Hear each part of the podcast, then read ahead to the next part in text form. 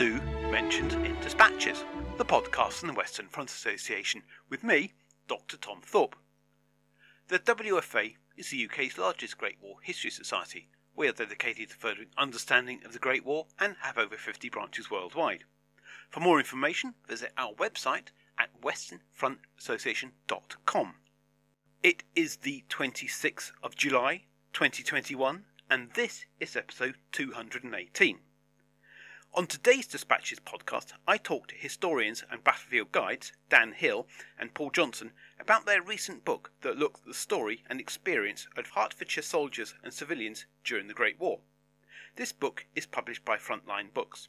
Dan and Paul spoke to me over the interweb from their homes in Hertfordshire. Hi, Dan and Paul. Welcome to the Dispatches podcast. Could you start by telling us about yourselves and how you each became interested in the Great War? Dan, could we start with you? Absolutely. Yeah. Hi, Tom. Um, my name's Dan Hill. I'm a military historian. Uh, I specialise in the uh, the history of the Great War with a particular interest in the British Expeditionary Force on the Western Front. Um, I suppose my um, interest in military history has been lifelong, really. Uh, I couldn't absolutely uh, nail a point where uh, I, I, found that interest, but I, I can, if you like, um, consider a point where that interest really became profound. And that was a, a visit when I was um, about eight years old to a Tarpler military cemetery with a friend uh, and their family. And uh, I was taken to this sea of headstones in, a, in a, a place like I'd never seen before. Um, I led up to one particular one, not knowing why. Um, unbeknownst to me, my mother had told uh, my friend's parents that um, actually this was a place to go. And I was told at that spot and on that point that that was my uh, great great grandfather's grave. Um, and I think that sparks an interest and a passion continues to this day. Paul, what about you? Uh, for me, really, it's a question. It's almost like I was born to it. Uh, obviously, uh, as a uh, military historian, researcher, uh, and author, um, you know, back in the day when we had Victor comics and annuals for Christmas, uh, my father, grandfather, everybody was in the services. And then, of course, like Dan, had relatives who were killed in the Great War. And then, of course, that developed over time into um, not only to an interest in the individual, then you start to look at things like local war memorials, etc. Uh, and it takes off from there really, and becomes it goes from an interest to an obsession to um, you know life's breath really. Yes, I know. It's a, it's a bit like a cult. You can uh, you can you can check out any time you want, but you can never leave. Now we're going to talk about your book on Hertfordshire soldiers during the Great War. I wonder whether you could start by giving us a brief overview of what the book covered. That me? Go for it, Paul. we so we're going for it. So really, it's a snapshot, Tom. Uh, the county suffered 20 in excess of 23,000 casualties during the Great War. There was in excess of uh, 150,000 men serving across from across the county. Um, so it's impossible to tell everybody. So we just tried to do just a quick snapshot, really, uh, to share some of the stories, and also, of course, those stories that started to build uh, from the Herts at War project, uh, which we you know, Dan had generated and been involved in uh, ever since its inception. So that, that, leads me to my next question: Why a book on Hertfordshire, Hertfordshire soldiers? Well, uh, I'll leave a pause there so you can edit that. Well, yeah, a great question, Tom. Uh, I suppose uh, why not a book on Hertfordshire soldiers would be uh, probably the answer that Paul and I would give you. Um, you know, Hertfordshire has, has, got an incredibly diverse wartime history. Um, you know, whether it's uh, on the home front, looking at things like um, Zeppelin raids or voluntary detachment hospitals, um, convalescents uh, any number of things, um, let alone looking at the uh, the contribution of Hertfordshire men uh, and women uh, on the uh, on the fighting fronts. It, it, really has a little bit of everything. And being a Hertfordshire native, and, and the same with Paul, uh, we thought it was a, a, great opportunity to shine a spotlight on the county um, and what those men and women achieved over that four year period. And what sources did you draw on? Oh well, well many sources. There's the primary sources at places like the National Archives, of course. Then there are the resources of local archives, Hertfordshire archives, of course, in particular. But most importantly, and it certainly came out of the Herts at War project, uh, is the information that came directly from the family letters, photographs, information, things that were, sh- that were shared through the project that really, you know, started to bring stories, more and more stories to the to the fore.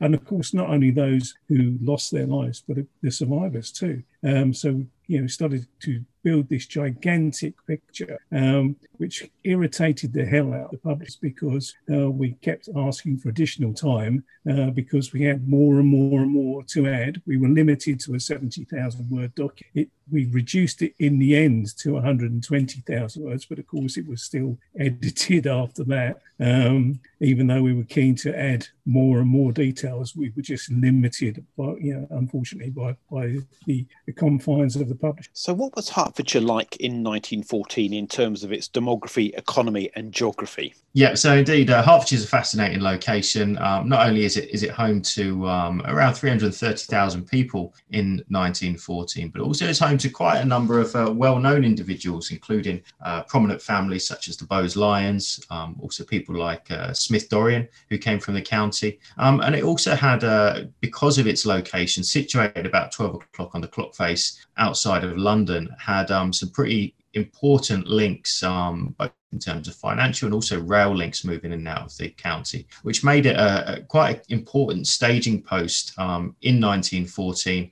as uh, as war was declared for units moving down um, into London and then eventually out to the Western Front. There were a, number of units based there for a considerable period of time, such as the uh, the Inns of Court um, Officer Training Corps, which was based out in uh, in Berkhamsted. And uh, of course, within months, by the end of 1914, Hertfordshire is actually welcoming thousands and thousands of Belgian refugees who are fleeing the fighting. And a uh, number of towns, including uh, my hometown of Letchworth, have fully one quarter of their population is uh, Belgian by the time um, we get to the middle of 1915, uh, which, leads to some interesting scenes. I'm sure Paul will uh, will agree. We had, uh, amongst other things, town restaurants had three menus in uh, in Flemish, in French, and in English, and there was even a horse meat shop opened in the in the local town high street, which is a delicacy that hasn't quite um, hasn't quite lasted that century since the end of the Great War. When uh, war breaks out in 1914 and Lord Kitchener calls for local volunteers, what's the response of local men within the county of Hertfordshire? I think the response was pretty positive, uh, really. A lot of men were already serving in the Territorial Army in both the Hertfordshire Regiment and the Hertfordshire Yeomanry. Um, but overall, the response was very positive, much like it was across the country. Initially, of course, there were those who felt that they couldn't or shouldn't uh, volunteer uh, for a variation of reasons. But generally speaking, it was it was a good response. And just to, to add to what Paul says, it, it, I suppose it's quite important to set the scene with Hertfordshire as a county generally, and, and, it's fairly unusual. One of only four counties in the UK that doesn't have a, um, a regular army regiment in 1914. So if you were from Hertfordshire and you wanted to join uh, a Hertfordshire-based regiment, as Paul said, it would either be the regiment, Hertfordshire Regiment, or the Hertfordshire Yeomanry, both of which were territorial formations. Um, if you wanted to join the regular army pre-war, you would have to move across the county to Bedfordshire, and um, even once the uh, Kitchener's armies were starting to be formed again, that would be the Bedfordshire regiment that you would join. In particular, the uh, the sixth and seventh battalion hold a lot of uh, a lot of men from Hertfordshire who who want to join as Kitchener troops. So that brings me on to my next question: Is what sort of units did men predominantly join up with? Um, I assume the army was probably the dominant service, but what sort of regiments did they did they enlist in?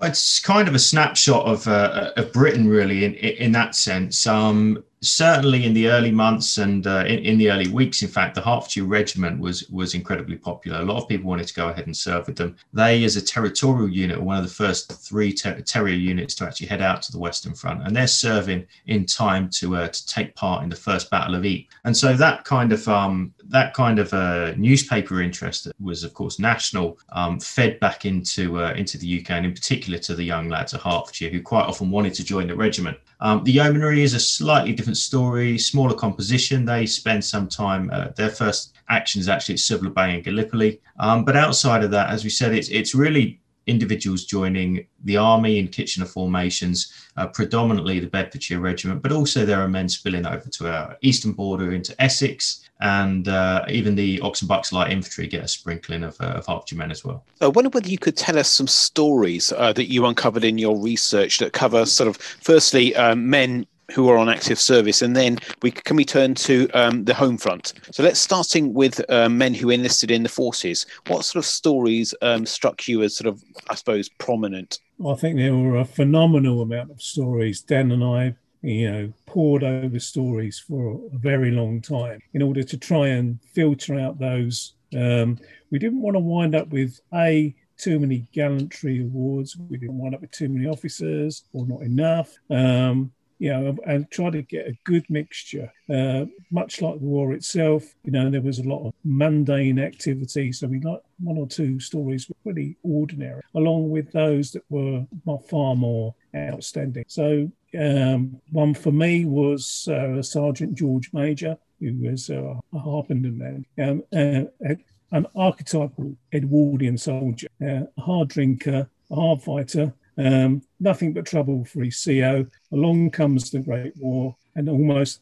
overnight change. You know, up steps this fantastic soldier, really, who uh, not only went on to uh, win a gallantry award, changed his uh, from the Bedfordshire Regiment uh, to the Border Regiment, uh, and then served on the Western Front and in Italy, where unfortunately he went missing. Um, but for me, George Major, an outstanding soldier and an outstanding story of what typically, although he won the military medal, it is a fairly ordinary soldiering life but he was a professional rather than than a terrorist. No, I think one that sticks out for me is uh, a, um, a particularly young lad by the name of George Drury, who in uh, in 1914 is captured in probably the most famous photograph to come out of the county in the uh, in the Great War. It's a it's a photograph that's taken on Letchworth railway station um, on the 4th of August as the territorials are coming home just before they depart for their training. George is only 16 in that photo. Um, he does go out with the first battalion. He serves um, the First Battle of Ypres, right through Cuinchy and Festubert and Battle of Loos in 1915, um, before being wounded on the Somme in the Ancre attack on the 13th of November.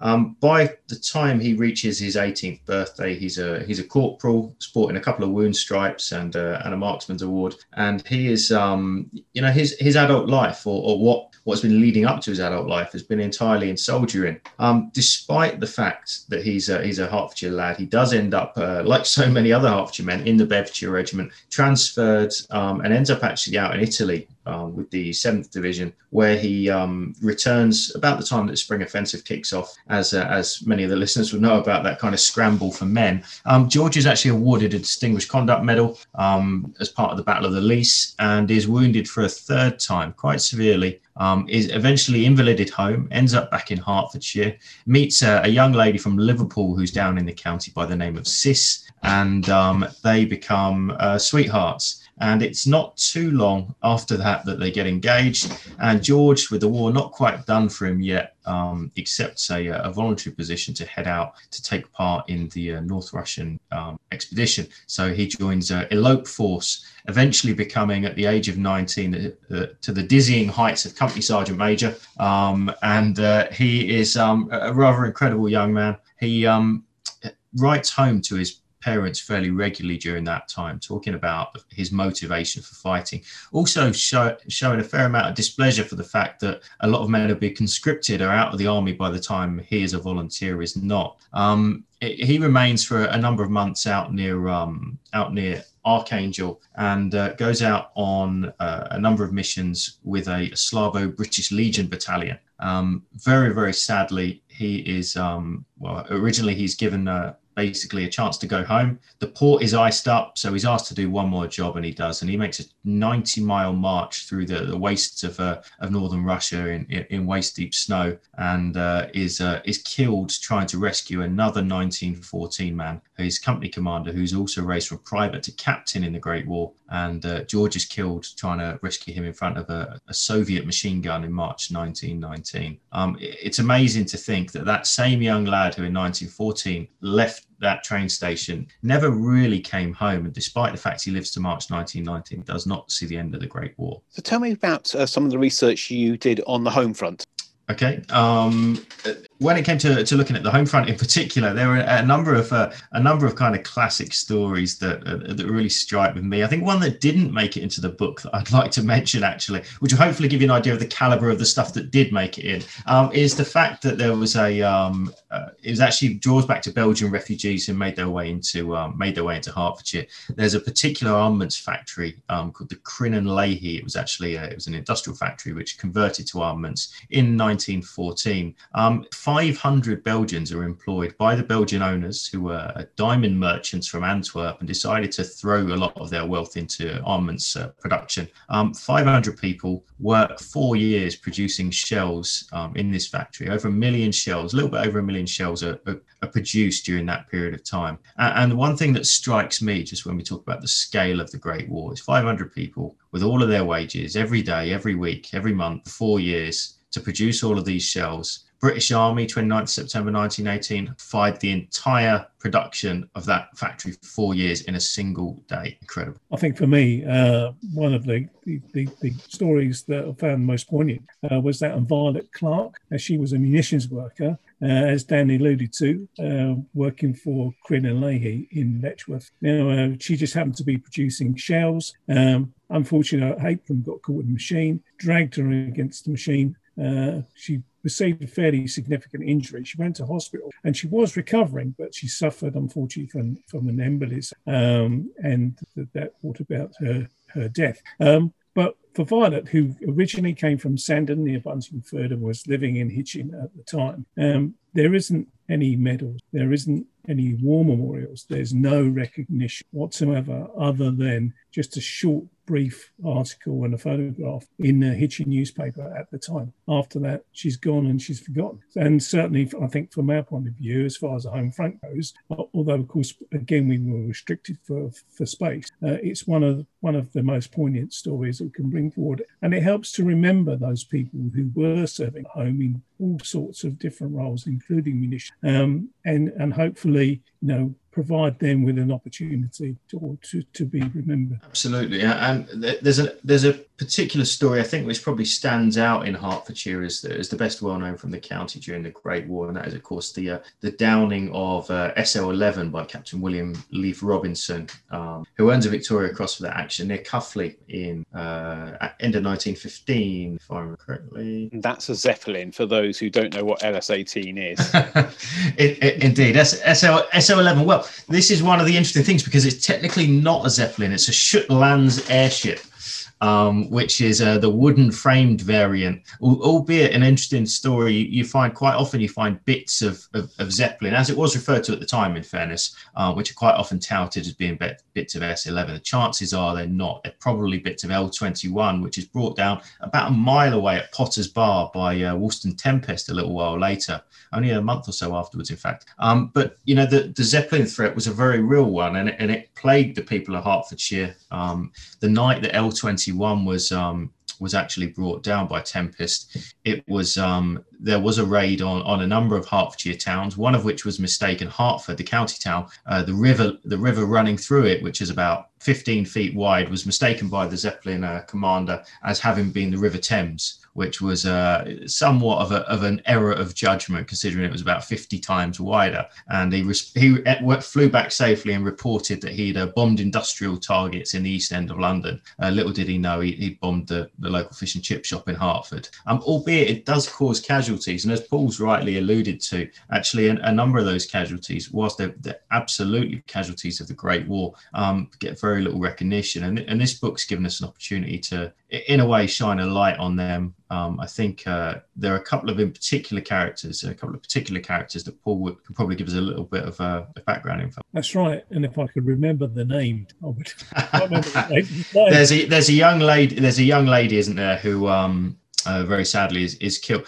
Uh, one of the one of the really strange things about the first Zeppelin raid on Hertford, which is in 1915, is that a number of the, the men that are killed are actually um, killed because they leave their their sort of a gentleman's drinking club to go outside and have a look because it's such a such an unusual sight and a, a, bomb lands amongst a group of about five of them as they're watching this Zeppelin and, and kills them. And it, it, goes to show it's, you know, we quite often use things like the Zeppelin threat as the death of naivety. Um, I mean, that's it's quite literally the case in, in that one little incident. Yeah, well, what, uh, sorry, what Dan uh, alluded to was uh, the story of uh, Sophia Percy, uh, who was heavily pregnant at the time the uh, Hertford air raid was going on. Uh, and she was so shocked by the dropping of the bomb that um, she miscarried at the time. She miscarried her child. Um, and the, the, loss of blood was so significant that she actually died uh, as a result. Um, they already had quite a number of children. Uh, and the father took the children and moved away from, because he moved away from Hertford, remarried after the war when the civilians' names were added to the Hertford War Memorial.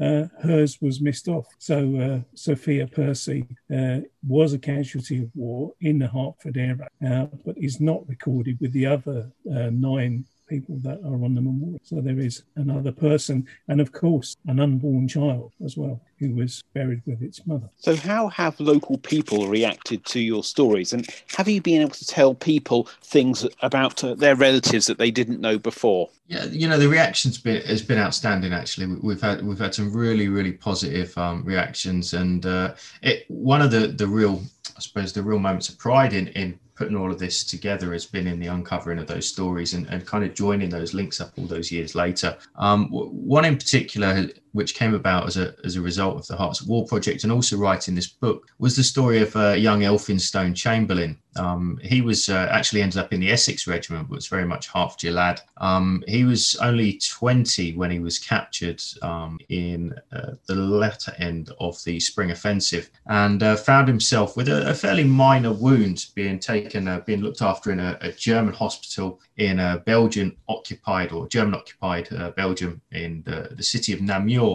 now, when the when the war came to an end, um, Elfie was desperately trying to get a note home to his mother, who all she knew was that he was reported missing. Uh, communications had been pretty pretty awful at that point. Um, eventually, Elfie was taken in by a local Belgian lady and um, this uh, this same lady was uh, was writing home regularly, daily, in fact, to Elphinstone's mother back in Hertfordshire. Um, it took a number of weeks for that first of those letters to reach her. She wrote back immediately saying how delighted she was that her son was alive, and uh, you know, wishing him all the best and saying that she can't wait to see him soon. Sadly, um, because of the the scarcity, the family story goes because of the scarcity of bandages at that time, newspaper print had been used to wrap his wound, and he actually got infected. And by the time she wrote back, um, expressing her joy that Elphinstone um, was alive, in fact, he had died um, a couple of days after his 21st birthday. Uh, the reason I, I, bring that up is because that story was was in effect forgotten for uh, for 90 odd years until we had a, a, family came in and they shared part of this story with us. Uh, the only part that they knew was that he had written uh, a Belgian lady had written this letter home. Um, so what Paul and I did was to was to research that area, that location, and actually write to the local newspaper in Belgium, and um, they very kindly printed an article trying to trace down this uh, mystical Madame Delay, who we knew had looked after the family. Um, somebody in Belgium in Namur saw that and said, "Wow, that's my grandmother." They sent a uh, they sent a picture of, uh, of Madame uh, Lucille Delay. And uh, we, we were very privileged, Paul and I, to take the Chamberlain family um, back to Namur a little while ago um, and to stand at Elphinstone's grave with the Delay family who came and met us there. And uh, yeah, that was one of those really remarkable moments and special not only for, for um, Paul and I, but of course for the families who will manage to re-establish that connection uh, almost a century on. That's right, and I think also added to that is, is of course this story of uh, a Hitchin soldier Percy Buck, uh, who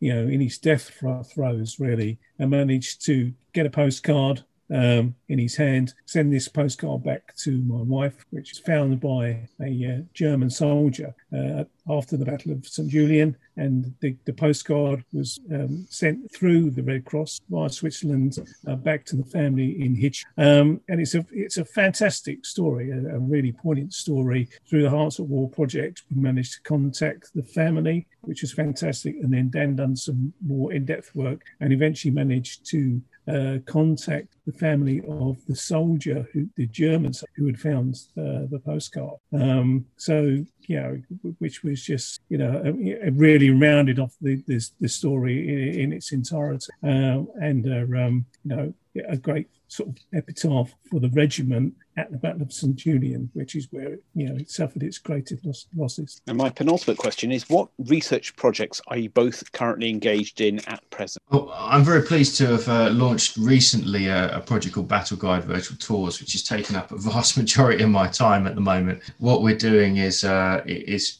harnessing the, the latest in, in technology um, and, and, adding in a sprinkle of that magic that you find when you go out and visit battlefields um, on the ground and, and, really trying to offer something to transport people over to battlefields and uh, explore, um, in some cases, sites that people know very well, but from a completely different perspective. We're using things like drone footage, 360 degree photography, and knitting those together with uh, veteran accounts. And uh, that really has been um, has been a, a remarkable and fascinating um, journey, and uh, you know, be very pleased to uh, to welcome uh, WFA uh, listeners. Uh, of course, we are actually currently engaged in a uh, in a partnership with the WFA to deliver a series of those virtual tours. So we'd love to really looking forward to continuing that that partnership. Cool. Have you got anything? Yes, uh, I've got numerous things on the go, as they say. Obviously, all centres around research, but at the moment, I'm uh, producing a series of books for uh, Pen and Sword. Um, ah, I'll start again. I was distracted by your cat. yes, I know. She's a pain in the bum. Only because I thought it was my cat. How did she do that? Um, you know, so uh, at the moment, I am working on a project for Pen and Sword Books, uh, producing a series of books on military murders uh, involving both the Great War and the Second World War. The first of which is called The Brookwood Killers, uh, and that is about the men whose names are recorded on the Brookwood Memorial uh, who were executed for the crime of murder during the Second World War. And finally, where can people find out more about your research? Buy the book. Buy the book. Yes. Okay. Uh, sorry, Dan, you were going to say. No, indeed. People can uh, can of course uh, find us in a number of places. Uh, despite uh, aside from the usual social media channels, um, probably the best place is hearts@war.co.uk, where you can find a good amount of information on Herts during the Great War. Uh, I should say, uh, Paul, who, who leads our historical team, um, has done a, a, huge amount of work over over the last uh, five or six years, uh, along with a number of other people. So the Herts of War project, we're really really delighted to have such a dedicated team of researchers, and these stories are coming out all the time. So you, you never know. There may be uh, if there's a call for it and an interest, there may be a, a, a further expansion to, um, to to the material that's come out of the Herts of War project in the form of a book in the future. Gentlemen, thank you very much for your time. Thank you. Thank you. You have been listening to the Mentioned in Dispatches podcast from the Western Front Association with me, Tom Thorpe. Thank you for all my guests for appearing on this edition. The theme music for this podcast was George Butterworth's The Banks of Green Willow. It was performed by the BBC National Orchestra of Wales, conducted by Krish Russman, and produced by BIS Records. This recording is part of a collection of orchestral works by Butterworth performed by the BBC National Orchestra of Wales and supported by the Western Front Association. This is available from all good record stores under the record code BIS2195. Until next time.